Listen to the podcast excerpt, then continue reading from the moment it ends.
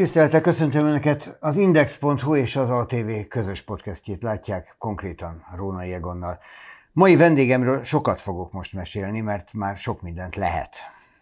Ugye tudjuk, hogy, vagy tudhatjuk, hogy közgazdász, közlekedési és városmobilitási szakértő, korábban közlekedésért felelős államtitkár, korábban a BKK alapító vezérigazgatója, korábban a Magyar Műszaki és Közlekedési Múzeum főigazgatója, nem is időrendben mondom, korábban a Budapest Fejlesztési Központ vezérigazgatója, korábban a közösségi közlekedés fejlesztését felügyelő miniszteri biztos, és mindehez 37 éves Vitézi Dávid. Örülök, hogy itt van. Köszönöm a meghívást. Azért ez egy meglehetősen látványos eredménylista, ha úgy tekintjük, hogy ez mind egyenként egy-egy eredmény, hogy ilyen pozíciókat látott el. Hihetetlen tündöklés. Mit gondol, minek köszönhető? Hát nem a pozíciók önmagában nem eredmények, arra büszkébb vagyok, amilyen eredményeket valójában elértünk. Most sokszor gondolkodom a vasút aktuális problémái kapcsán arról, hogy egyébként a BKK-ban hogy tudtuk a BKV-nak a 2007, 2008, 2009 körüli botrányos helyzetét átfordítani. Ha ha visszaemlékszünk, akkoriban a BKV menedzsmentjének egy része börtönben volt, előzetes letartóztatásban, mindennapos botrányok, kigyulladó buszok, több mint ezer kohószökevény, cserére érett busz és ezernyi probléma, hármas metró körüli gondok és ott valójában a BKK létrehozásával, ahol nagyon fiatalon lettem eh, eh, vezérigazgató, és elkezdtük ezt az egész intézményi reformot, és a budapesti tömegközlekedésnek szerintem az egész arculatát, a, a, részletekig, hogy milyen betűtípusok, ne ötféle metrólogó legyen, 15 féle betűtípus, egyféle utastájékoztatás legyen, színes térképek, jól olvasható tájékoztatás mindenhol, hogy az aluljárókban legyen kírva, hogy melyik lépcső hova vezet, hogy csak ilyen apróságokat mondjak, de ettől, hogy egy ilyen típusú részletekig lemenő szemléletben Budapest tömegközlekedésének az egészét igyekeztünk megújítani, és persze nagy beruházásokat elindítani a budai fonódó villamos hálózattól a járműcserékig bezárólag. Ez szerintem egyrészt az eredmény, amire büszke is vagyok, másrészt, másrészt szerintem ott egy szemléletbeli változást is sikerült az egész működésben létrehoznunk, és egyébként volt sok vita a BKV és a BKK között, de ma már visszatekintve a BKV-sok is szerintem úgy látják, beszélgettem is velük erről sokat, hogy ez az egész vita helyzet, tehát hogy lett egy erős megrendelője a BKV-nak, aki számon kérte azt, hogy a buszok tényleg időben mennek-e, a minőséget teljesítik-e, a közpénzt nem csak úgy kapja a cég, hogy kell 10 milliárd, akkor küldünk, vagy nem küldünk, de ilyen politikai szintű vitatkozás megy, hanem, hanem számonkérés és ellenőrzés van. Ez jót tett az egész rendszernek. Szerintem ez a mávra is ráfér, de hogy nem megúszom a kérdést. Értem, de ugye ez egy kiemelt pillanata a történetnek értem, hogy pont ezt emeli ki, de azért egymás után következő sok-sok funkció, sok-sok megbízás, sok-sok magas poszt. Én azért ezt emeltem ki, mert szerintem az én szakmai karrieremnek a hivatalos része az itt indult el a BKK élén, e, talán erre is vagyok a legbüszkébb. De e, odáig el kellett jutni valaki 26 évesen? Én 25, a BKK igen. vezérigazgatója lehessen. Ehhez szerintem két dolog járult hozzá, így visszatekintve. Az egyik az, hogy előtte hosszú-hosszú éveken keresztül civil közlekedési aktivistaként azon dolgoztam, hogy jobb legyen a budapesti tömegközlekedés. Igen, ezt 15-6 évesen kezdtem el úgy művelni, hogy rengeteg időt ebbe beletettem. Ebben az időszakban csak egy példát mondjak, ami, amit talán sokan emlékeznek még rá, bár 20 éve volt, tehát nyilván sokan nézik most ezt az adást, akiknek ez már a mindennapi megszokás része, hogy az éjszakai buszhálózatnak ezt a mai formáját ekkor alakítottuk ki. Régen el töredezetten nagyon kevés éjszakai busz volt Budapesten, és az, hogy van 24 órás tömegközlekedés minden kerületben, minden fontos városrészben, az, a, a, azt akkor letettük a tervét. Én 10 8 évesen az egyik első sajtótájékoztatómat életemben erről tartottam, e, és, e, és bejártunk a bizottsági ülésekre, győzködtük az akkori MSZP SZDSZ koalíciót a, fővárosban, meggyőztük az akkori ellenzéket, a, a nagyjából Fidesz vezette ellenzéket a fővárosban, hogy ők is álljanak mellé, és egy hosszú-hosszú munkával meggyőztük Demszki Gábort arról, hogy álljon oda emellé az elképzelés mellé, és végül 2005-ben ez megtörtént, és az éjszakai buszhálózat e, átalakult, és háromszorozódott az utasszám néhány év alatt. Tehát Jó, ez tehát ha jól értem, akkor ez innen egy, indult egy, el... ilyen, egy ilyen szerve, szervesült fejlődést lát a saját életpályájában. Egyikből jött a másik, hát, következett az egyikből a másik, de akkor ez egy izgalmas kérdés, hogy most viszont bukott politikusnak látja-e magát? Hogy ezek hirtelen így mind kiszaladtak? hát nem, nem látom magamat annak. Eleve politikusnak sem, alapvetően szakmai feladatokat láttam el, és ilyen szemléletben igyekeztem a munkámat végezni az eddigi pozíciókban. Államtitkár Nyilván az államtitkár az a, magára az államtitkár az a határesete, de alapvetően egy olyan helyzetben kért föl Palkovics László, aki szintén az, hogy mondjam, közlekedésmérnökként alapvetően, ha mi találkoztunk előtte korábban, akkor mindig szakmáztunk, és ez, mikor miniszterállamtitkár viszonyban voltunk, akkor is nagyjából így zajlott egy olyan szakmai munkára kért föl, ahol kifejezetten azt mondta, hogy nem politikus államtitkárt szeretne, hanem egy olyan reformot szeretne végrehajtani, akkor is látszottak a MÁV problémái nyilván, hogy létrehozzuk azt az országos közlekedés szervezőt, ami lényegében a BKK mintájára egy országos közlekedés irányító szervként a MÁV és a Volán menetrendjeinek, hálózatának összehangolását, a fejlesztéseknek egy jövőbe, egy, egy, egy átfogó vízióba illesztését, és a szolgáltatóknak egy szigorúbb számonkérését jelenti, hiszen hogyha minden 100 forint, amiből a MÁV működik, abból 90 az az adófizetők révén a költségvetésből jön, akkor a magyar államnak, aki ezt a pénzt odaadja is kvázi utasként, megrendelőként kell föllépnie és számon kell kérnie, mert az a fajta piaci mechanizmus, hogy a vevő majd a, a vásárlásán keresztül számon kéri a szolgáltatót, az egy olyan e, állami monopóliumnál, mint a MÁV nyilván nem működik, tehát az államnak is vevőként, megrendelőként kell föllépnie. Erre a munkára szegődtem el, ezt elkezdtük végrehajtani, és azért nem érzem magamra nézve ezt egy bukásnak semmiképpen, mert, mert nem rajta múlt, hogy ennek vége lett. Hát fél évet a, kapott összesen.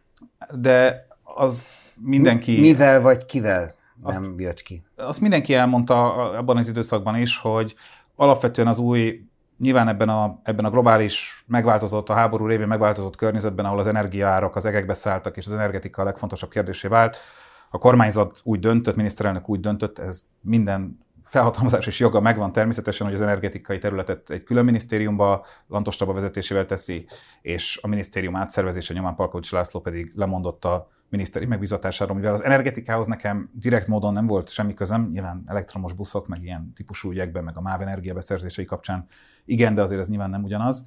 Ezért ezért az, hogy ez az átalakulás megtörtént, ezt nem éreztem úgy, hogy ehhez akár nekem személy szerint, de akár a közlekedéssel foglalkozó szakterületnek bármilyen köze van.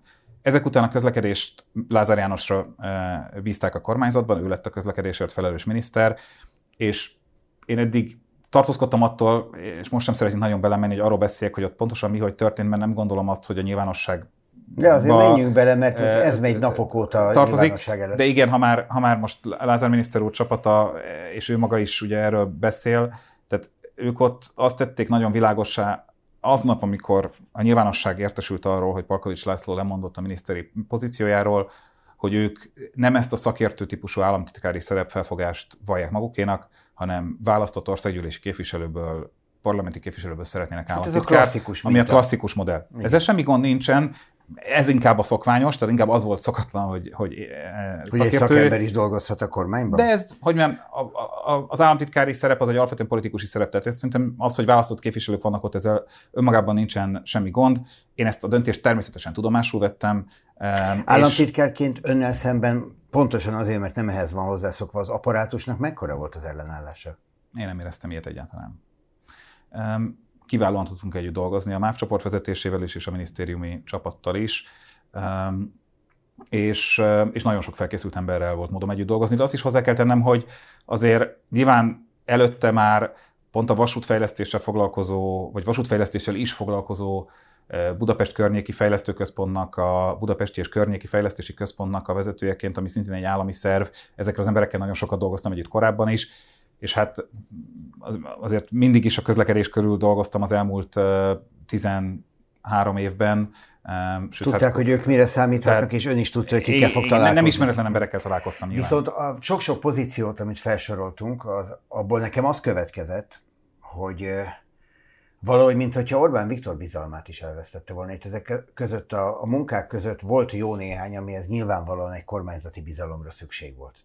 És most mind elfogyott, legalábbis látszólag nem érzi azt, hogy ezt az évtizeden átbírt bizalmat elvesztette? Nem fogom ezt így föl, és nem így tekintettem erre.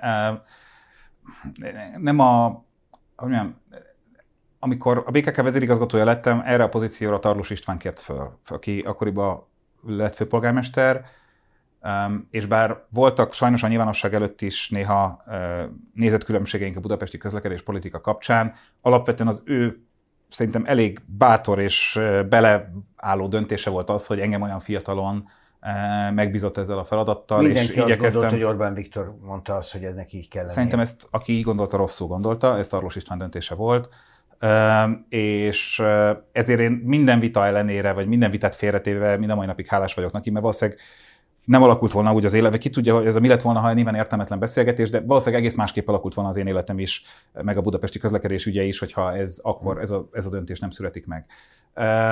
És aztán ezek a dolgok jöttek, nyilván a kormányzati vagy önkormányzati működésben a politikai szereplők változnak, és ebből a szerepek is változnak. Én biztos, hogy nem érzem úgy, hogy én hogy mondjam, valamilyen módon jogosult lennék arra, vagy én azt, azt, azt nekem azért meg kéne legyek sértve, hogy nem dolgozom most kormányzati vagy, vagy valamilyen állami pozícióban. De ez is izgalmas, nincs bennem, ez hogy alakult. Mert nincs, hogy nincs bennem ilyen, hogy én ez, ezért, ez járna, vagy nem gondolom. kapott egy nagyon komoly megbízást Lázár Jánostól, amihez időt kért, hogy ezt végig gondolja. Mi volt az a megbízatás? Ezt, ezt én is kérdezem, én nem tudom. Csepregi Nándortól, Lázár János államtitkárától értesülünk arról, hogy voltak éppen ön mondta vissza az együttműködést.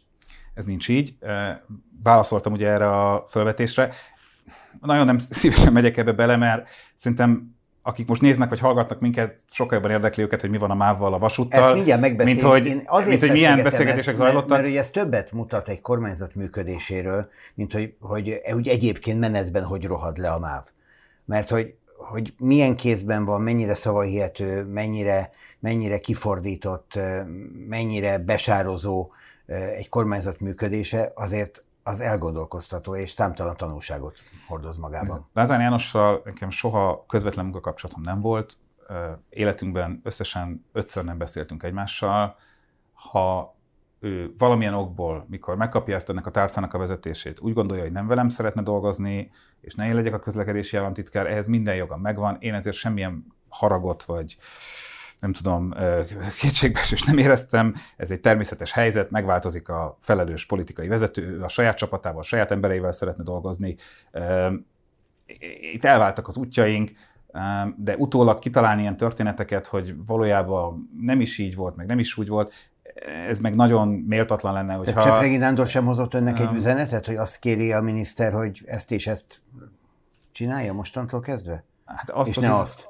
azt az üzenetet hozta, hogy nem kívánnak velem államtitkárként a továbbiakban együtt azt dolgozni. Sem Lázár János és közölte? A, nem. Nem beszéltem vele ebbe az időszakban egyáltalán. És, és utána pedig azt üzente, ugye le is írtam, hogy hát ez az SMS itt van a telefonomban, de már tényleg nem szeretem ezt a fajta, vagy nem szeretnék ebbe az üzengetésbe belemerülni túlzottan, ahol azt kérik, hogy minél hamarabb zárjam le az ügyeket, és adjam át a stafétabotot. De ez rendben van. Ez a, hogy mondjam, ők a felelősek. Jó, Csepregi Nándor miniszterhelyettesként közben hazugsággal vádolja ugyanebben a témakörben, és azt mondja, hogy nyilvánvaló sértettsége okán, ha már miniszter nem lehetett, a kívülálló szerepében sértegeti a közlekedésben, meg a, a MÁV-nál De ez nyilván arról szól, hogy hogy nagyon sok szerintem rossz döntés született a közlekedés politikában az elmúlt hónapokban. Ebből van, amit a nyilvánosság tett, különböző szereplői tettek szóvá, akár civil szervezetek, utasok, valami egészen, hogy mondjam, nyilvánvalóvá váltak, ugye balesetek, meg vonalbezárások, és van, amit én is kritikai, kritikával jöttem, például a vidéki vasúthálózat de leépítését. Bármit azért, hogy miniszter legyen? Bocsánat, Felhívott ha, valakit telefonon? Dehogy is, dehogy is. Csak arra szeretnék utalni, hogy nyilván ez az egész mostani kommunikációs kampány arról szól, hogy megpróbáljanak engem valamiféle módon um, úgy beállítani, mintha engem személyes sértettség vezérelne azért, hogy szóvá teszem azt, hogy a MÁV-nál problémák vannak, és ez egy ilyen kísérlet. Föl nem merült olyan, hogy miniszter legyek, meg nem is tettem ezért semmit, ezek ilyen kitalációk, csak azért nem szeretnék ebbe az ilyen, ilyen kitalált, ilyen, olyan ez az egész, azt így is fogalmaztam, hogy mint egy ilyen, mint egy ilyen telenovellában, ahol valamilyen viszonzatlan szerelmi szállat látunk most fölfejlődni, hogy mintha én nem akartam volna velük együtt dolgozni nem erről van szó, csak én azért nem akarok ebben elmerülni, mert szerintem nem ezek a lényeges ügyek. A lényeges ügyek a vasút problémái, és Ról, rólam a talán... a lényeges ügy mostanában. Tehát, hogy a, a miniszter egy közlekedési múzeumos eseményen egy kiállítás megnyitón Horti Miklóst uh, méltatja. Ezt nem tartottam szerencsésnek, de még, még az előzőre egy picit uh, visszautalva, tehát rólam talán azért hihető az, hiszen amikor még mielőtt bármilyen, épp az előbb beszéltünk róla, mielőtt bármilyen hivatalos szerepen volt, akkor is kiálltam, és amikor a Gyurcsány Ferenc vezette kormány, vagy a Bajnai Gordon vezette kormány zárt be vasútvonalakat, én akkor is ott álltam, és civil közlekedési aktivistaként elmondtam, hogy ez miért hibás. A szabadidőmből és nyilván nem azért, mert 19 évesen, nem tudom, miniszter akartam. Elment a Komlói hogy... vasút bezáráshoz most is civil aktivistaként? Tehát tud, hát, tudja önmagát magán, nézni magánember, most is civil aktivistának? Hát, magánemberként mentem el, mint aki 20 éve foglalkozik, vagy 20 éve foglalkozik pont azzal, hogy hogyan lehetne a vidéki vasúti hálózatba életet lehelni. Tehát azért azt gondolom, hogy talán az előéletem révén, hogy elég sok időt töltöttem már az életemből úgy, hogy nem kaptam érte fizetést azzal, hogy a magyar tömegközlekedés jobb legyen, akár Budapesten, akár a vasút esetében. Most sem az vezérel, hogy valamilyen személyes, nem tudom, sértettség van bennem, hanem az, hogy, hogy szerintem hosszú távra szóló hibás döntések és nehezen korrigálható hibás döntések születnek, például a vasútvonalak bezárása, vagy éppen a MÁV működése kapcsán. Én ezeket teszem szóvá, és azért teszem szóvá, mert szerintem a magyar vasút az egyik legfontosabb stratégiai közügye az országnak gazdasági, környezetvédelmi, és persze közlekedéspolitikai szempontból, ezért mondom el a véleményemet, és ezért esik nagyon nehezemre az, hogy ebbe az én személyeskedő vitába belemenjek, meg itt e, ilyen történetek hosszas kifejtésével foglalkozzak, mert engem ez, ez a része nem érdekel. Beszéljünk akkor a MÁV-ról, de megint Csepregi Nándort fogom először idézni, elnézését kérem érte. Nyugodtan. Szerinte ugye miniszterhelyettese Lázár Jánosnak szabotörök és kiszivárogtatók lehetnek a MÁV működési zavarairól és a lassú élekről érkező hírek mögött. Ön szerint ez Gerő Ernő Rákosi miniszter is mondhatta volna, különben valóban. Hát azt de, ez a mondat, nem... de ez a mondat, ez miről szól?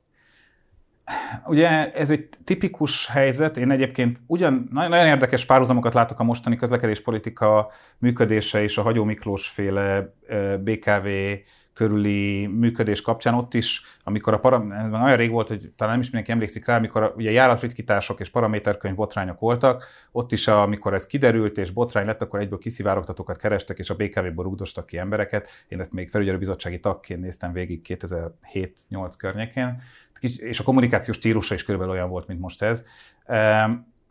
Itt most az történik, hogy olyan ügyekben keresik a kiszivárogtatókat, amely adatok egyébként, ha valaki érti, hogy a vasút hogy működik, nyilvánosak. Tehát az, hogy lassú jelet vezetnek be a hegyeshalmi vonalon, ez nyilván hogy lehet, hogy működési zavart jelez az, hogyha ezt az én Facebook posztomból tudja meg a közlekedési tárca.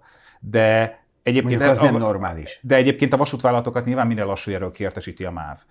Az, hogy a, milyen késések, meg milyen zavarok vannak a vasúti hálózaton, és ezt megírja a valamelyik blog, vagy újság, vagy, a, vagy éppen az Index, hát hogyha valaki a MÁV appot kinyitja, látja ez a vonatok közlekedését. Ha valaki a MÁV Inform Facebook oldalát kinyitja, akkor, akkor látja pontosan, hogy milyen működési zavarok vannak. Tehát néha én azt látom, hogy egy ilyen, vagy most én azt láttam itt az elmúlt hetekben, hogy egy ilyen paranoiás, felelős keresés zajlik azért, hogy a MÁV működési zavarairól miért értesül a nyilvánosság, és ennek azért egy szomorú következménye az, és ez a része már, hogy mondjam, itt már nincs mit humorizálni, hogy egyébként kiváló szakembereket tucat szám rugdosnak ki, azért, mert megvádolják őket azzal, hogy szabotálnak, kiszivárogtatnak, meg én nem tudom, miket csinálnak. Ez szerintem méltatlan a magyar közlekedés politikához, és, és jó szakembereket veszít el ezzel az ország. Tehát én szerintem az állandó felelősséghárítás, szabotás, kiáltás és ilyen másokra mutogatás helyett érdemes lenne a közlekedéspolitika alapvető problémáival szembesülni és elkezdeni ezeket megoldani. Lázár Jánosnak van egy közlekedési sikertörténete. Ez a Tramtrain nevezetű valami, Hódmezővásárhely és Szeged között, ami egyik lábával villamos, másik lábával vonat, és általában nem működik. Ez szerintem nem, nem alapos kritika. Okay. Én, a, én a Szeged Hódmezővásárhely Tramtrain kapcsolatban sokkal nem hogy megértő vagyok, szerintem az egy, az egy, az egy olyan típusú közlekedés fejlesztés, amit tőlünk nyugatabbra sok helyen meglépnének, ahol van egy egy, egy gazdasági központként, egyetemi városként működő centrum Szeged. Vannak kör, környékén olyan városi, városok, amelyek nyilván tudnak abból profitálni, hogyha jó minőségű tömegközlekedéssel össze vannak kötve, és Szeged is profitál belőle, és az egész gazdasági térségettől erősödik, és akkor egy sűrű, jó minőségű tömegközlekedéssel ezeket összekötjük, ez végül is a tramtrain. Itt a fő ellenmondás szerintem most, ami történt az elmúlt egy évben, az nem a, tram, a tramtrain beindulása, hanem az, hogy a körülbelül ugyanilyen szerepben lévő Makó, ami ugyanennek a választókörzetnek a része, ugyanilyen szerepben van, és egyébként ugyanilyen módon be kéne kötni Szegedre, ott meg bezárták a vasútvonalat.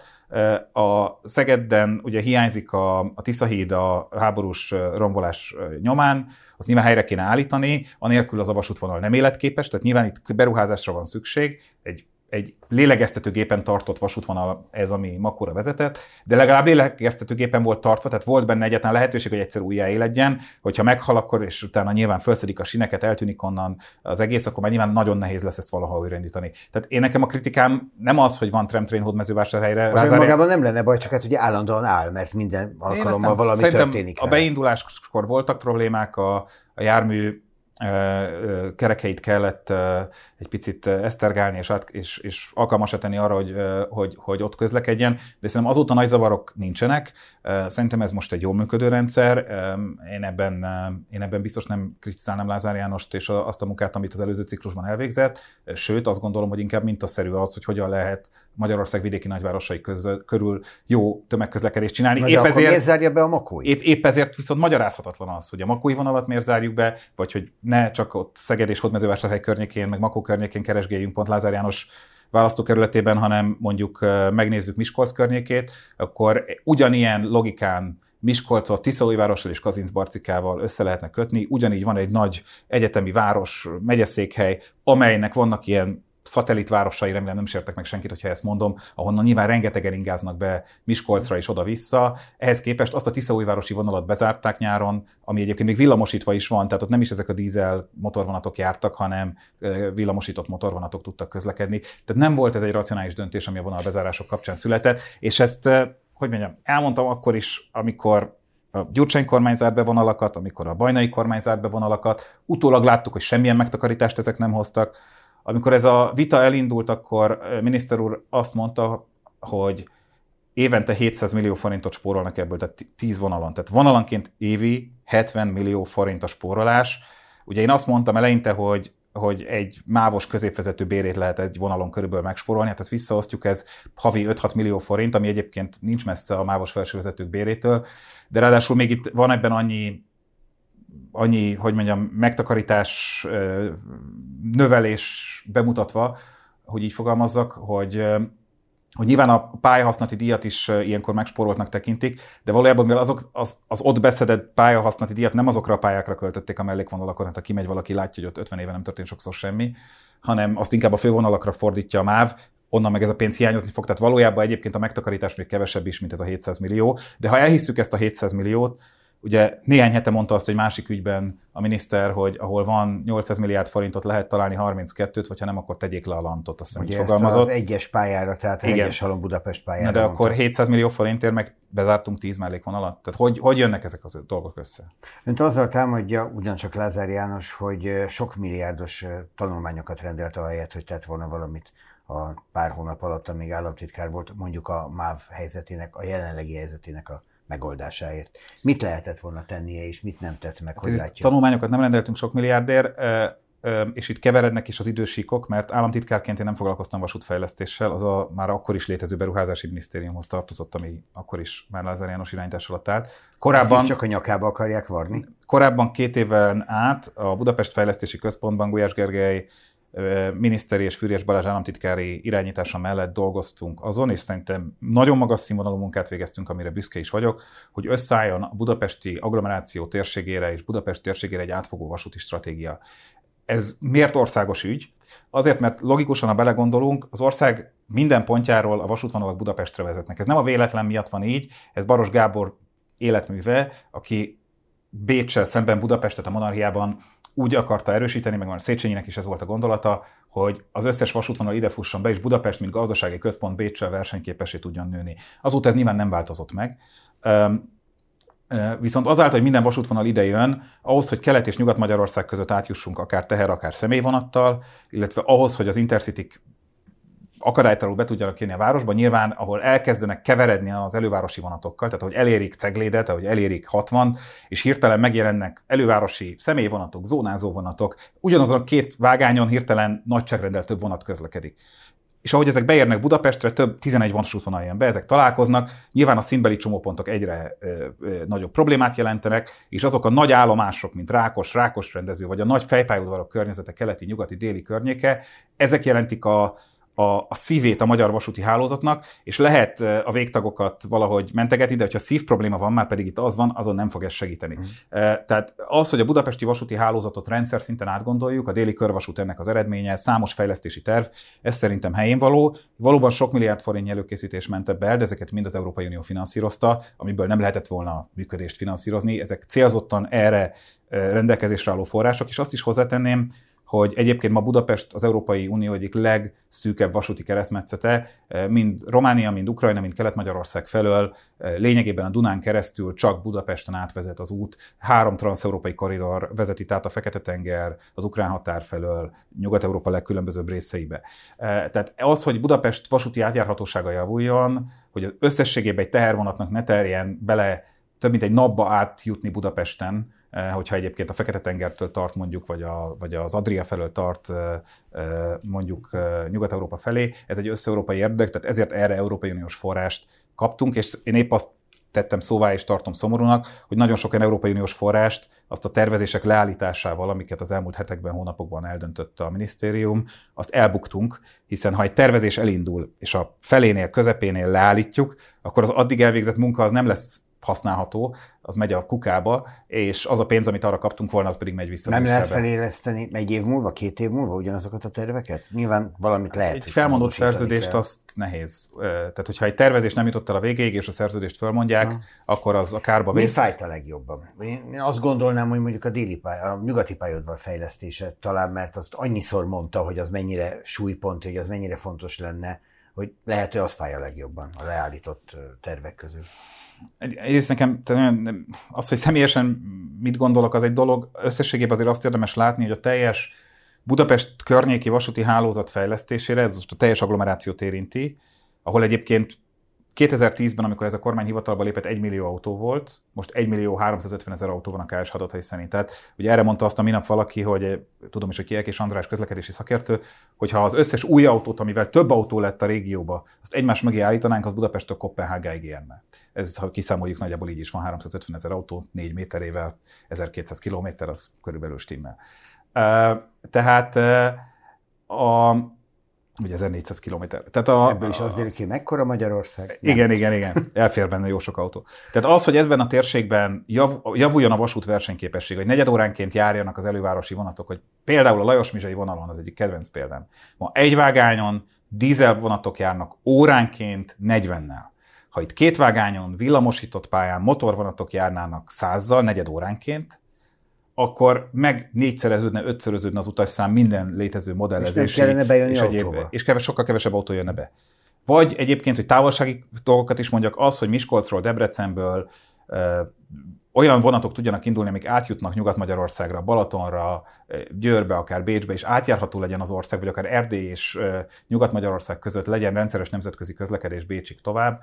Ehhez Budapest átjárhatóságát javítani kell. Tehát ha megnéztük alaposan ezeknek a számait, lehet, hogy ezek több ezer milliárd forintos beruházások. És nyilván uniós pénzek nélkül ma senki nem mondja, én legalábbis biztos nem mondom, hogy ezeket most el lehetne kezdeni építeni, mert nyilván nincs most olyan helyzetben a költségvetés, de ettől még szerintem az előkészítési munkát folytatni kéne, és ha megnézzük, akkor az a dugóban elvesztegetett idő, az autóforgalom által okozott környezetszennyezés, és nem csak autó, hanem kamionforgalom, hiszen itt teherszállításról is beszélünk, által okozott környezetszennyezés, az egészségügyi károk miatt, eh, ezek eh, duplán a nemzetgazdaság számára megtérülő projektek. Csak Budapest környékén a vasúti hálózat fejlesztése évente 600 milliárd forint nemzetgazdasági hasznot hozna, ha a teljes agglomerációs vasúti stratégia most így hirtelen meg lenne. Ez nyilván évtizedes munka egy ilyet elvégezni.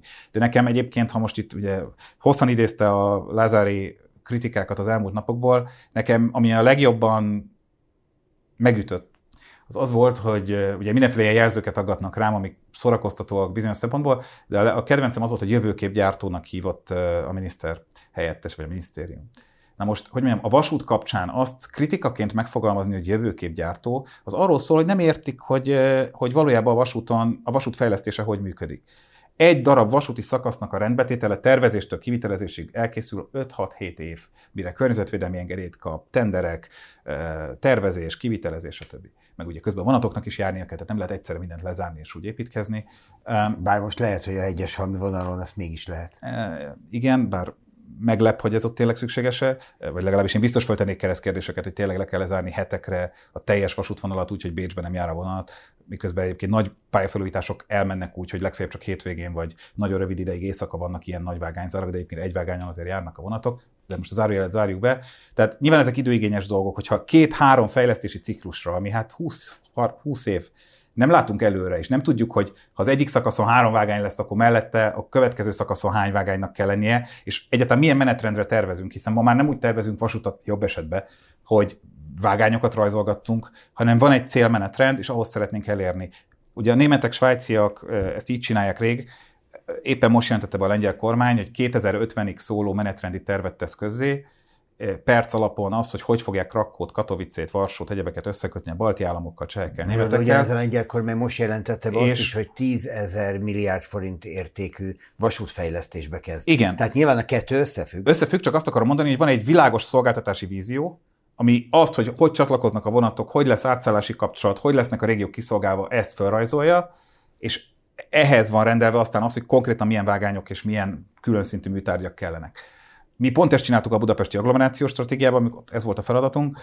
Országosan is szerintem ezt a munkát el kell végezni, na de ez pont az a jövőkép gyártás, amit most a fejemre hánynak, hogy itt miért ezzel foglalkoztunk, és hogy csak a jelen problémáival kell foglalkozni. A vasúton szerintem, ha csak a jelen problémáival foglalkozunk, az egy zsákutca. Mert a vasút fejlesztése olyan időigényű és olyan komplexitású feladat, hogyha nincsen világos jövőkép, akkor hibázni fogunk. És hagyd mondjak erre egy olyan példát, ami egyszerre sikersztori, de azért példa is. Az elmúlt 15 évben ez a kormány óriási forrásokat biztosított vasútfejlesztésre. Tehát nem arról van szó, hogy itt nem történt semmi, ez abszolút nincs így. Megújult az Esztergomi vasútvonal, a Székesfehérvári vonal, a Pusztaszabolcsi vonal, a Balatoni vasútvonalak, érkezett több mint 160 motorvonat a Budapest környék elővárosi vonatokra, vonalakra. Ez teljesen jó.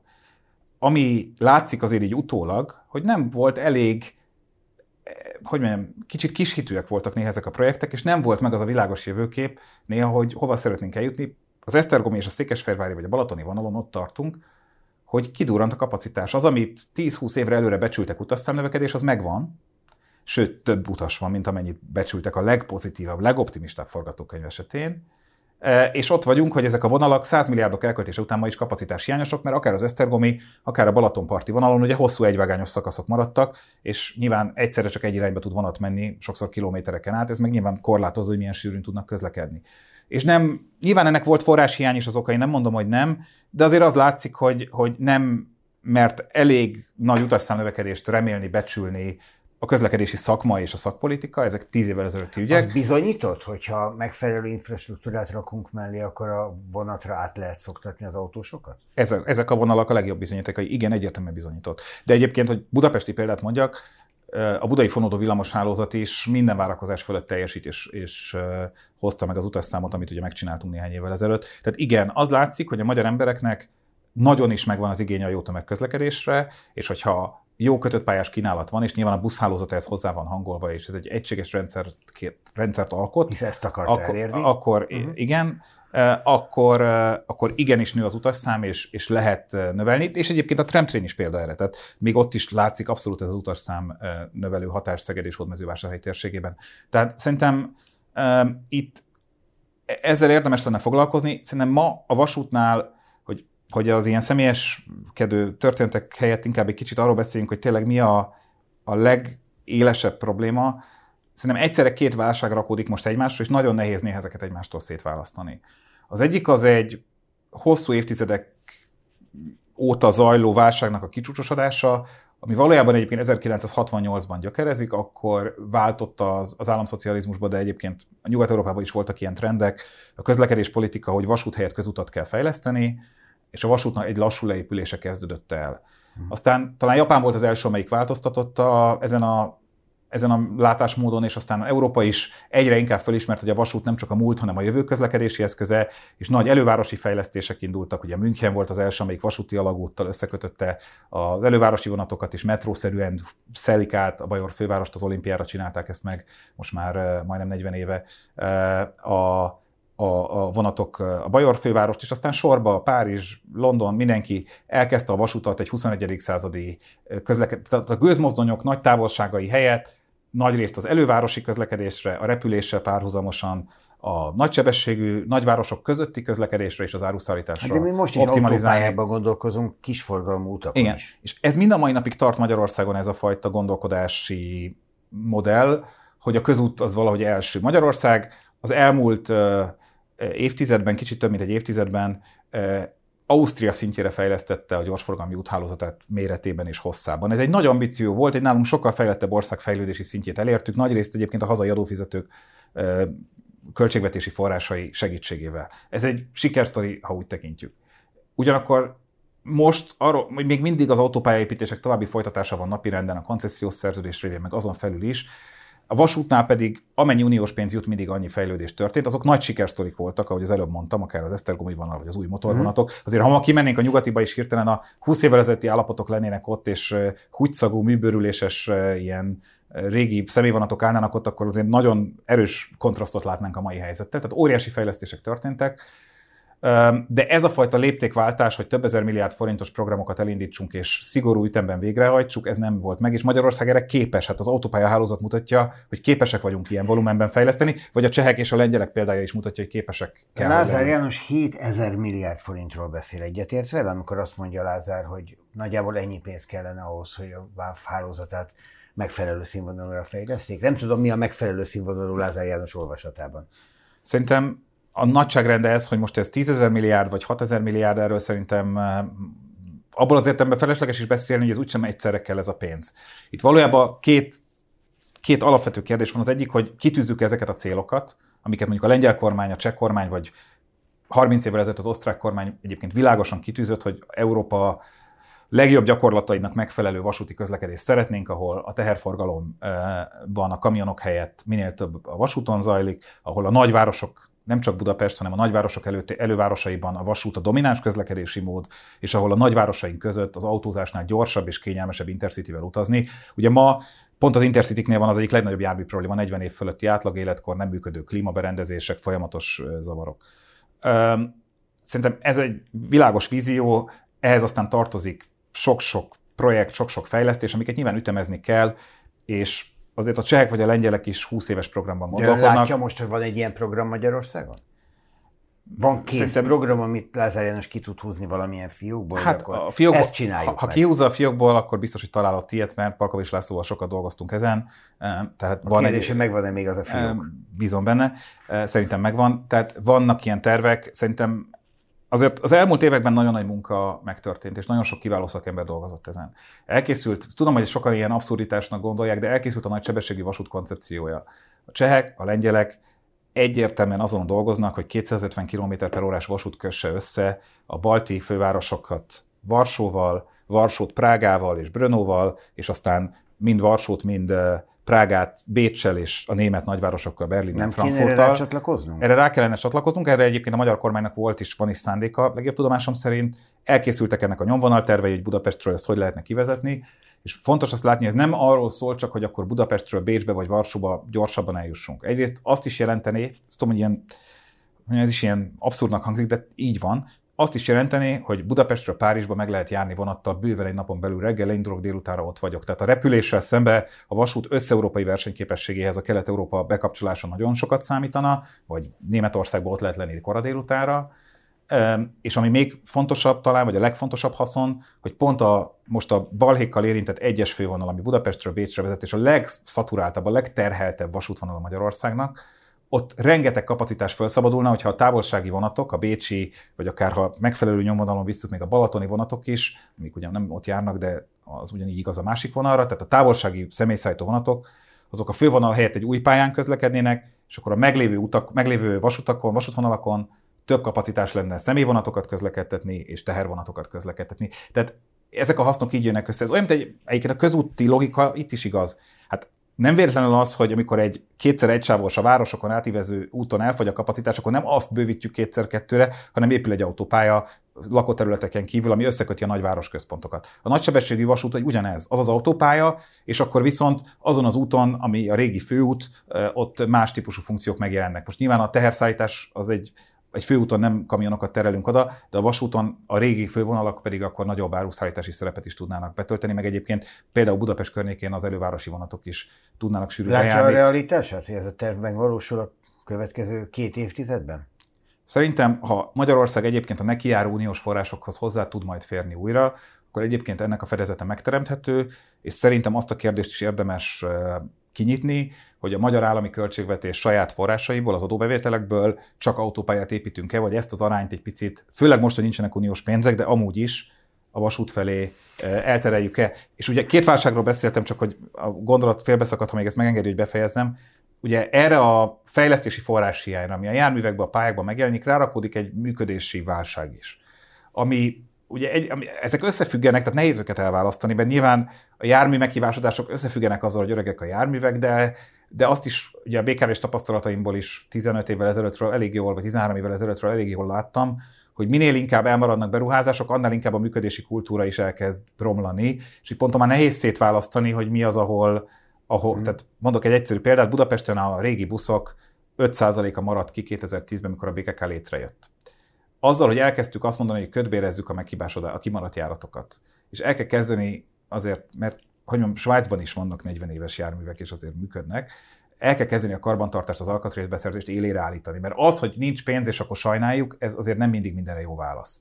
És hirtelen 5%-ról 0,5-re lement a régi buszoknak a járat kimaradása, új járművek nélkül. Csak azzal, hogy hirtelen a főváros azt mondta BKK-n keresztül, hogy ha nem jár a busz, akkor nem fizetem ki mert régen kifizette. Most a MÁV-nál ugyanez van, ha nem megy a vonat, akkor is ugyanannyit fizet a magyar állam. Semmilyen minőségi elvárás a MÁV-val szemben nincsen a finanszírozáshoz hozzákötve. Ez azért látszik, és szerintem ugye ezen szerettünk volna az országos közlekedés szervező révén változtatni, és amikor most nem akarok itt sok személyes sztorit mondani, amikor az ember a nyugatiba kimegy, menne Debrecenbe, kigyullad a a, a dízelmozdony, és nem járnak a vonatok, erre lehet mondani, hogy 40 éves dízelmozdony, az, az, az, az, az, az egy forráshiány. De az, hogy utána nincsen rendes utastájékoztatás, hogy senki nem mond semmit, hogy ott állnak az emberek, azt se tudják, mikor jön a vonat, hogy az applikációban téves információk vannak, ezek meg azért működési zavarokra utalnak. Az, hogy én még ma minden mai napig nem tudok tervezni egy közös utazást busszal és vonattal a Magyarországon, volánbusszal, egy, egy cégcsoportban vannak hanem külön helyeken kell ezt megnézni, és hogyha késik a vonat, akkor nem várja meg a csatlakozó busz. Ezek azért működési problémák, ezek nem ezer milliárdból megoldható dolgok, hanem, hanem szervezési kérdések, és nyilván ezeket sokszor elfedi a pénzhiány, tehát szerintem ezért kell mind a kettőről beszélni. Összeszedtem az elmúlt 24 óra mával kapcsolatos híreit. Az egyik úgy szól, hogy átmenetileg is ismét leállt a MÁV online jegyvásárló rendszere. Ezzel nem boldogulunk. Ismét baj van a Budapest-Székesfehérvár vonalon a biztosító berendezések hibája miatt. Az egy nagyon drága, szinte vadonatúj, vadonatúj. biztosító berendezés. Megint megállt, ugye a múltkor az anomália, hogy fél napig nem lehetett gyakorlatilag azon a pályán menni, ugyanemiatt volt. Több mint két hónapig buszokkal és tramtrénekkel pótolja az Intercity-ket a MÁV Szeged és Kiskunfélegyháza között. Menetidő több mint 40 perccel nő. És akkor ezt még hosszan-hosszan ezek a hírek jönnek, de van még belőle vagy tíz azért ez nem egy bizalomépítő helyzet. Tehát akar a fene azzal a, mávval közlekedni, ahol nem tudom, hogy megy a vonat, ha megy, akkor mikor ér oda, és egyáltalán odaére.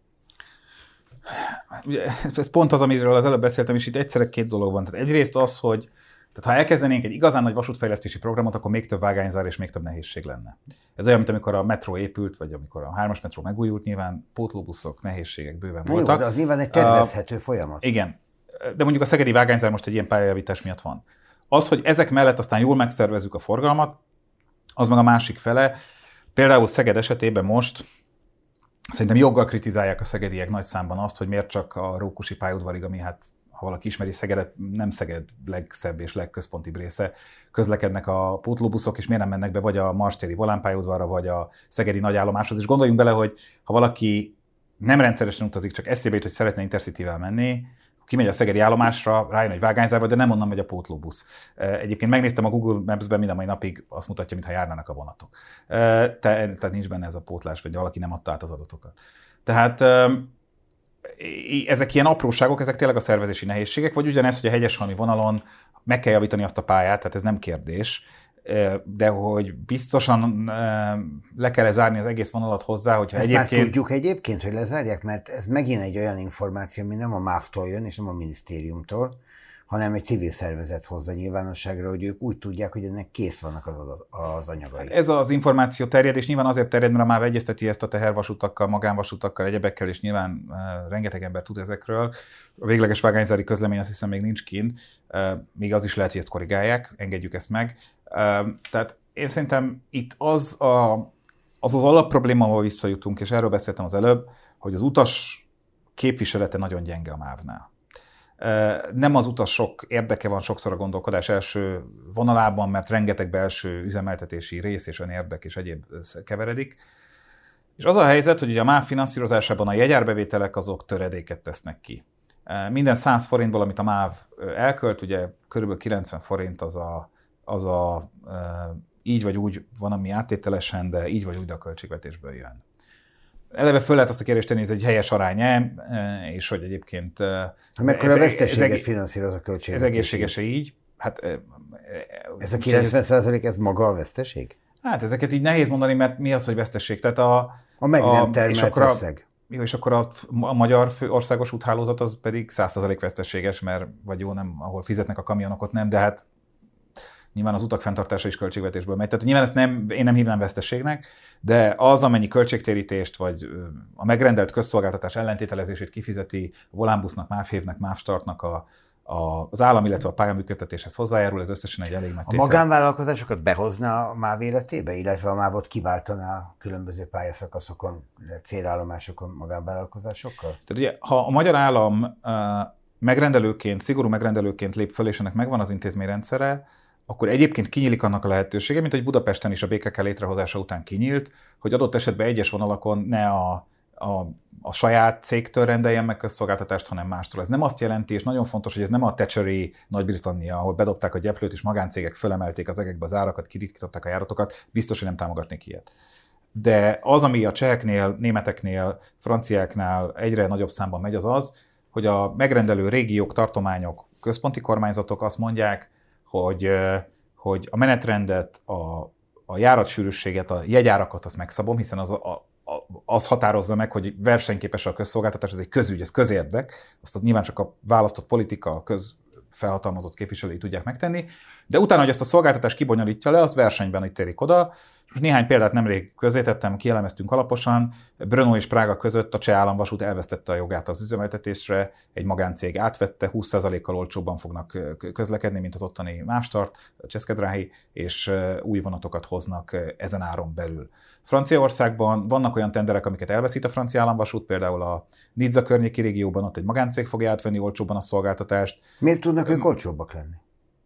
Most azt kérdezi tőlem, hogy lehet a már ne hatékonyabban működtetni az. egy céget? Szerintem lehet. Tehát most mondjam, nem, nem a mávot akarom itt pellengére állítani és, és bántani, de hát mitől működne tökéletes hatékonysággal, vagy tökéletes nyilván elérhetetlen, de a tökéleteshez közelítő hatékonysággal egy vállalat, amint se profit nyomás nincsen, mint egy magánvállalaton, se igazából megrendelői nyomás nincsen. Tehát, hogy milyen nyomás alatt van a máva arra, hogy egy ilyen helyzetben helytelen. És hagyd mondjam el a következő példát, mert az jó rávilágít erre. Tehát a francia államvasút több régióban végül is megnyerte a tendert, de azáltal, hogy versenybe kényszerült, több szolgáltatást 20%-kal olcsóbban, vagy 25%-kal olcsóbban Kiderült, vállalt hogy tud jobban működni. Kiderült, hogy tud jobban működni, milyen hirtelen versenyhelyzetbe került. Én ugyanezt láttam a BKV-n, amikor a BKK-ba elkezdtük a versenyeztetést. Ugyanazok az általam nagyra becsült emberek, akik előtte, amíg monopólium volt, minden héten elmondták, hogy nincs elég pénz, még hiányzik 20 milliárd, 30 milliárd, 10 milliárd, ezzel volt tele minden nap a sajt, hogy a BKV-ba éppen mennyi pénz hiányzik amikor bejött egy magánszolgáltató és elvál, elvitte a buszvonalaik egy részét, utána mindig azt mondták, hogy hát mi is tudunk olcsóbbak lenni. És, hogy, és azt bizonygatták prezentációkban, hogy hogy tudnak hatékonyságot javítani. Tehát, hogy azért nem nincsenek csodák, tehát a versenynek vannak ilyen hatásai. Eh, a nem má... bírom ki, azt szokták mondani, hogy bejárása van Orbán Viktorhoz. Hogy olyan kapcsolatban vannak. Ez... Ugye szokták mondani a rokonságot, amiről tudom, hogy ez így azért ebben a formában nem igaz, ezt most nem is nyitnám ki különösebben, de azt a részét igen, hogy eltöltött tíz évet különböző olyan pozíciókban, amik, amik jártak kormány közeli vagy kormányzati felelősségekkel. Nem mondta ezt el soha? Hogy, hogy dobáljuk ki a pénzt valamire, aminek...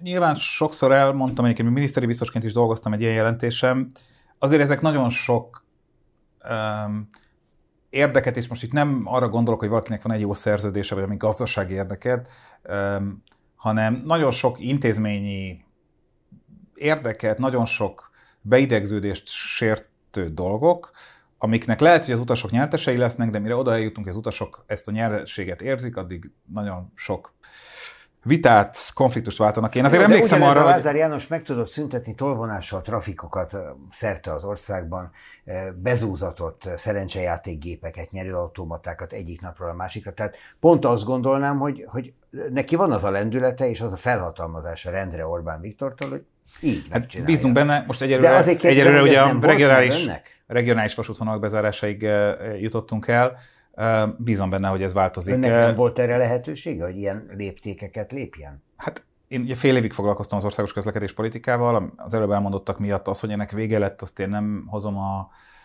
vagy mondjam, nem, nem érzem úgy, hogy ez az én általam vezetett szakterületnek, vagy az én személyes kudarcom lenne, hanem Palkovics László lemondása teljesen másokból történt.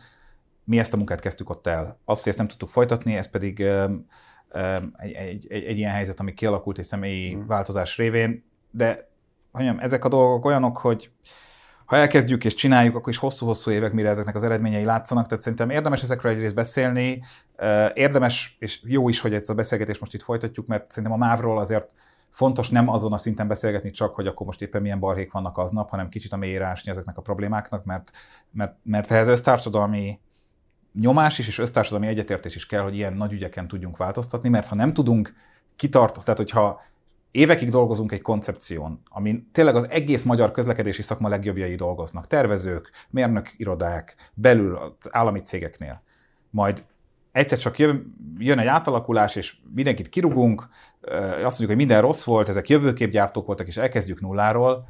Így biztos nem lehet a magyar vasút ugye itt rendbe tenni, mert a csehek és a lengyelek, meg korábban az osztrákok is 10-20 évre előre kitartóan a, a koncepciókhoz ragaszkodva csinálják, mert másképp nem lehet. Ez egy olyan műfaj, ahol ha a legjobb szándékkal ma eh, minden csettintésről indulna, az eredménye 5 év múlva látszódna, mert egy vonatot legyártani a mai piac európai környezetben, ahol minden járműgyártó tele van megrendeléssel, mert tényleg lényegében ugye Cipruson és Máltán nincs vasút Európában, ehhez képest mi vagyunk rajtuk kívül az egyetlen olyan ország, ahol semmilyen nagy vasúti járműbeszerzés nincsen folyamatban Európában. Mindenki más, ugye a helyreállítási alapnak köszönhetően is, két kézzel vásárolják a vasúti járműveket egész Európában, tehát eh, hosszú éveket kell várni a vasúti járművekre is, az infrastruktúra átépítések is hosszú évekbe telnek, tehát hogy szerintem ha nincsen egy nagyon konzisztens és kitartó támogatás ezek mögött az ügyek mögött, akkor nagyon nehéz eredményeket elérni. Én ezért is beszélek ezekről, mert szerintem ezt meg kéne teremtenünk, és minden személyes vitát ehhez félre kell tenni eh, az egész biztos. Én ezért is nem szeretem, hogy ez személyes szemüvegek mögé kerül, mert, mert nem ezen az időtávon beszélgetünk, ahogy ilyen Jó, akkor viszont mennek. még egy témát hadd hozzak be a végére. Eh, Budapest. Lenne főpolgármester? Nem merült ilyesmi föl, és nem, nem gondolkodom ezen. De ha felkéri mondjuk a, a Fidesz, hogy vállalja el jövőre jelöltséget Karácsony Gergelyel szemben? Hipotetikus, mi lenne, ha típusú kérdésekre nagyon nem szeretek ilyen ügyekben válaszolni, mert mert önmagában egy ilyen hírgyártássá válik olyan, olyan feltételezett élethelyzetekről, amik, amik jó esélye meg sem történnek, tehát nem gondolkodom De most nem ezen. zajlott ilyen beszélgetése senkivel Nem, semmilyen soha? beszélgetésem nem zajlott erről. Lenne elképzelése, hogy mit változtatna? Azt látom a fővároson, és szerintem ez nem a, ettől a poszttól függ. Nyilván dolgoztam a BKK vezérigazgatójaként, foglalkozom a budapesti közlekedés ügyeivel, két évtizede, tehát nyilván van, van róla véleményem, hogy hogy mennek a dolgok, de ez nem azért van, véleményem nem azért van, mert nem tudom, ilyen vagy olyan ambícióm van, ez ugyanolyan, mint hogy ugye azt kérdezte a beszélgetés elején, hogy nem tudom, vagy azt idézte a Lázár János csapatából, hogy én nem tudom, miniszteri ambíciók miatt kritizálom a, a vasút működését, az ülőjúti kerékpársáv miatt megszűnt buszsávot, meg nem azért kritizálom, mert nem tudom, főpolgármester szeretnék lenni, hanem azért, mert mert látom azt, hogy a, a buszközlekedést, többek között a reptéri buszközlekedést milyen módon érinti hátrányosan. Tehát nem, csak azért szeretném ezt hozzátenni, mert nem ilyen személyes dolgok mozgatnak abban, hogy megszólalok egyes ügyekben, hanem tényleg az, hogy hogyan lehetne a közlekedés ügyén javítani, és ezt elég régóta így csinálom. Én azt látom, hogy abban, hogy a budapesti közlekedés ügyében milyen irányba kéne menni, ebben pár nagy a hangzavar, de ha a hangzavaron túl megnézzük a konkrét szavazási magatartásokat és a, az elfogadott stratégiákat, egy elég nagy társadalmi és összpolitikai konszenzus van. Van egy Budapest mobilitási terv, amit még Tarlos István terjesztett a közgyűlés elé, és fogadta el a Fideszes többségű közgyűlés, és azt nem változtatta meg érdemben, sőt, semmilyen szinten nem változtatta meg a Karácsony Gergely vezette mai városvezetés. Ez azt mondja, hogy a tömegközlekedést sokkal versenyképesebbé kell tenni Budapesten, többek között az agglomerációból beáramló a vasút kapcsán most az imént átbeszélt közlekedési kérdésben, és, és arról szól, hogy hogyan kéne azt elérni, hogy a mai 6 körüli, 6 és fél körüli értékről 10-ből 8-an közlekedjenek fenntartható módon, aminek a nagy része tömegközlekedés és persze a kerékpározás is ezt kiegészíti. Szerintem ez egy helyes irány, én azt gondolom, hogy ezt lehetne jobban csinálni. Tehát a leginkább, ami kritikám ezzel kapcsolatban van, az az, hogy, hogy hogy egyrészt határozottabban és magasabb minőségben és jobban végig gondolva lehetne csinálni. Mit gondol a Lánchídi csatáról? Ugye itt azért volt egy küzdelem arról, hogy menjenek ki autók vagy ne, és ez még most sem zárult le látszólag a kommunikáció szintjén, miközben a gyakorlat ugye adja magát. Most Én erről most már sokat nem hallok azért. Én elég régen elmondtam, hogy szerintem a Lánchíd kapcsán a, a közösségi közlekedést előnyben részesítő forgalmi rend helyes. Ezt azelőtt elmondtam, hogy egyébként a Városháza ezt a véleményt kialakította még a felújítás kezdete előtt, és ez a véleményem természetesen nem változott meg. Szerintem abban volt hiba, hogy ezt a lehetőséget nem használták ki időben, és nem indult, tehát kevesebb busz járt a hídon az át, a felújítás vége után, és miután lezárták az autók előtt, mint korábban. Ezt most már valamelyest korrigálták, még szerintem mindig lehetne jobban csinálni a buszhálózatot, de szerintem az, hogy a belvárosban egy ilyen hídon prioritása van a tömegközlekedésnek, az, az helyes. A, ami pedig a, a, az ülőjutat illeti, ott sem azt mondom, hogy nem kell, tehát ez, ezek fontos dolgok, mert keverednek néha a kritikai észrevételek. Nem azt mondom, hogy nem kell kerékpáros közlekedést fejleszteni. Kell. Szerintem helyes az, hogy Budapesten jobban lehessen biciklizni. Minél több ember kerékpározik a városban közlekedésként, annál jobb lesz Ez a nem levegő. autós üldözés, a... ahogy ezt hogy gyakran halljuk? Az ülői úton nem autós sávból lett kerékpársáv, hanem buszsávból. De úgy általában a... is. Tehát a kerékpársávok szaporodása az bizonyos politikai kommunikációban egyenlőséggel bír az autós üldözéssel. Én ezt a kifejezést nem használtam soha, és most sem fogom. Épp abból, amit az előbb elmondtam, Budapest elfogadott közlekedéspolitikai stratégiájából az következik, hogy az autós közlekedés részaránya az, az a mai milyen, most nyilván mér, attól függ, hogy mit számolunk bele, de, de a mainak körülbelül a felére essen vissza a teljes közlekedési tartából. Ez a hosszú távú célja a budapesti közlekedési stratégiának, amit mindkét oldal már támogatott a különböző pontokon. Ez nyilván csak a, tehát közben meg ugye az is igaz, amit az előbb mondtam, hogy közben nő az autók mm-hmm. száma. Ez ez a stratégiai cél biztosan nem érhető el a hévek és a vasútvonalak és az agglomerációs közlekedés fejlesztése nélkül. Ma minden második autóval megtett kilométer Budapesten azt agglomerációból ingázó autó teszi meg. Tehát itt a két téma, amiről beszélgettünk, ez szorosan összefügg egymással. Emellett mondom azt, hogy, hogy lehetne jobban csinálni nagyon sok mindent Budapest közlekedésében, akár a BKK hálózat politikájában, ahol szerintem történtek hibák az elmúlt időszakban, akár abban, hogy ha hozzányúlunk egy útszakaszhoz, és kerékpársáv létesül, vagy, vagy fasor létesül, akkor szerintem nem lehet azt megspolni, hogy rendesen újra fessük, és akár újra szőnyegezzük azt az utat, és legyen egy európai városhoz méltó forgalmi rend. Az, ami néhány helyen történt, a Nagykörúton is ez volt, meg most az ülőjúton is, ahol tényleg egy, egy, egy ilyen rajzversenyre emlékeztet, és már nem lehet tudni, hogy a régi burkolati jel, aminek még ott csillog a nyoma, a ráhúzott új burkolati jel, majd aztán az újra rajzolt harmadik burkolati jel közül melyik az igaz, ez egyébként nyilván balesetveszélyes is, és nagyon sokszor olyan rossz kompromisszumokat eredményez, mint például az ülőjúton, ahol ahol egyébként lenne hely arra, hogy legyen kerékpársáv, nem teljes sávszélességű, de mondjuk fél sávszélességű, és mellé még elférne a buszsáv, hiszen ha két oldalon két teljes sáv helyett fél kerékpársáv van, akkor megnyerünk egy sávnyi helyet, tehát újra lehet rendezni a keresztmetszetet, és hirtelen a busz, az a reptéri busz sem állna befelé a csúcsidőben a dugóba, meg másik csomópont előtt pedig kifelé lehetne neki buszsávja. Csak ehhez nyilván az egész forgalmi rendet újra kellene gondolni, ezt a munkát el kéne végezni, én ezt hiányolom sokszor, hogy ez nincsen meg. A másik pedig, amit hiányolok, az az, hogy tehát nem lehet csak forgalmi, tehát ma Budapesten szerintem a minőségi közterületekből hiány van. A, ahhoz képest, hogy ha elmegyünk a, a legjobban működő, leginkább példaként szolgáló európai nagyvárosokba, hogy milyen mennyiségű, jó minőségű közteret, gyalogos felületet, zöld felületet találunk, ahhoz képest Budapest le van maradva. A Budapest Szíve programba az 5. kerületi önkormányzat és a főváros és a BKK is próbált ezen változtatni, szerintem sikerült is, tehát a belvárosban sok ilyen intézkedés megtörtént. De ha egyel kiebb megyünk a kiskörúton kívül, 6., 7., 8. kerületben, vagy a belső Ferencvárosban, vagy akár a külső kerületeknek a városrészközpontjaiban is, szerintem ebben le vagyunk maradva, ilyeneket lépni kellene, és ezek nagyon sokszor hogy mondjam, nem milliárdos nagy ügyek, és nem olyanok, amikre feltétlenül a kormánynak kell közbelépnie, és, vagy uniós pénz nélkül nem lehet megcsinálni. Egy példát hagy mondjak, tehát ha valaki megnézi a madásteret ott az árkád alatt, ma eszünkbe nem jutna, hogy ott autók parkoljanak, ugye? Tehát az egy olyan köztér lett, ami a város egyik legélőbb főtere. Hm. Na most ezt folytatni kellett volna. Tehát az, hogy meg az árkád után még mindig egy parkoló van, miközben egyébként élnek az éttermek, a kávézók, és ott egy ilyen teljesen kihasználatlan, ilyen végigaszfaltozott valami ott árválkodik. E, ezekben szerintem Budapest nem e, lépett hát sokszor kellő. a helyi lakók ellenállásán akadályez meg, meg a választási kampányokon, amelyek ezzel összefüggnek.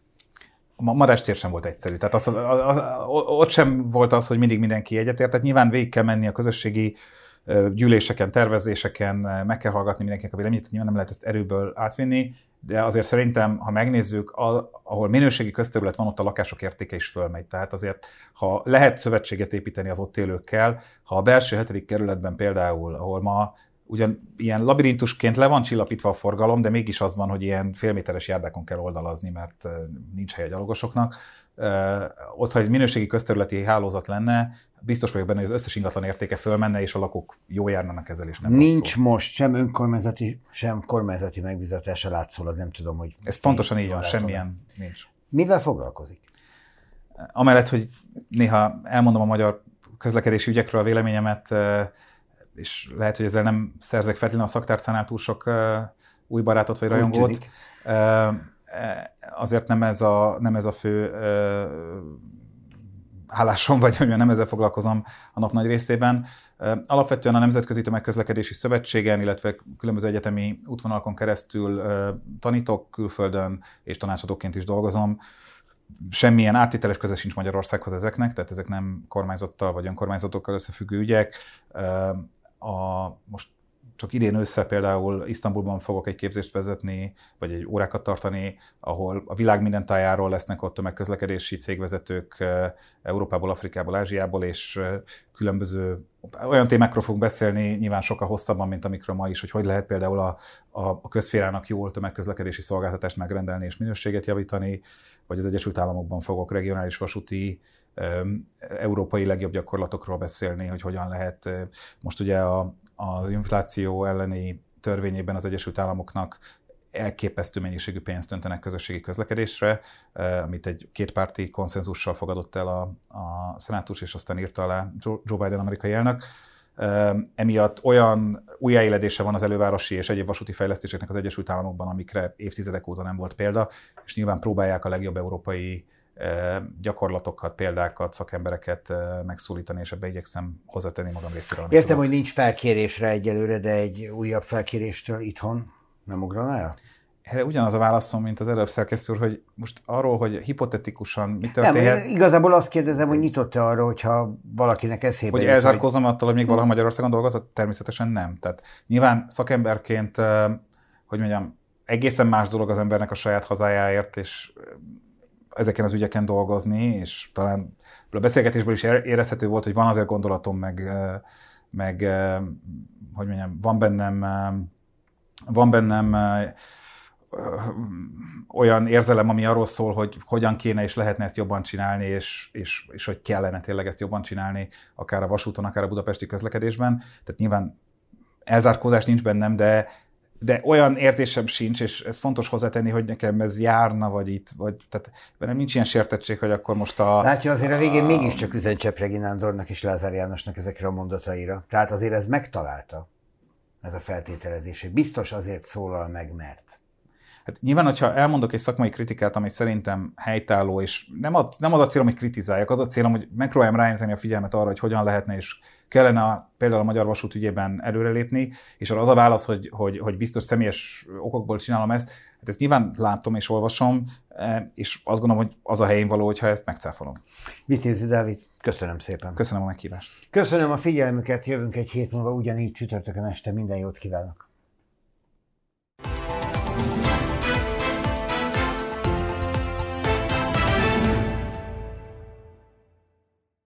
A műsor a Béton partnere.